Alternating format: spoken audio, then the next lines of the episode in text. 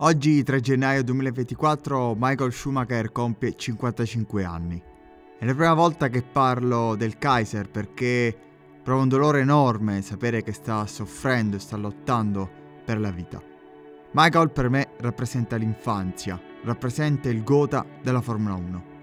E non nascondiamoci, tutti quelli che l'hanno visto correre ha tifato per la sua Ferrari rossa. Se dici Ferrari non puoi non pensare a lui. Pochi giorni fa sono mm, decorsi dieci anni da quel terribile incidente sugli sci.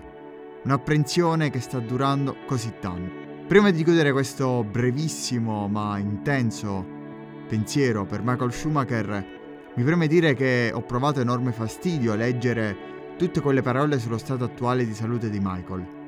Fastidiose anche, a mio avviso, le parole di Jean Todd, suo amico, perché è diventato tale, sin dai tempi della Ferrari. Secondo me bisogna rispettare la privacy della salute di tutti, in questo caso di Michael, e soprattutto la volontà della famiglia di non divulgare lo stato in cui verte in questo momento Michael Schumacher. E la volontà della famiglia, capeggiata come una sorta di portavoce, come capofila, la moglie Corinna. Un piccolo ma significativo ricordo di un personaggio che ha segnato i nostri tempi. A Michael va il mio affettuoso abbraccio, da appassionato ad appassionato.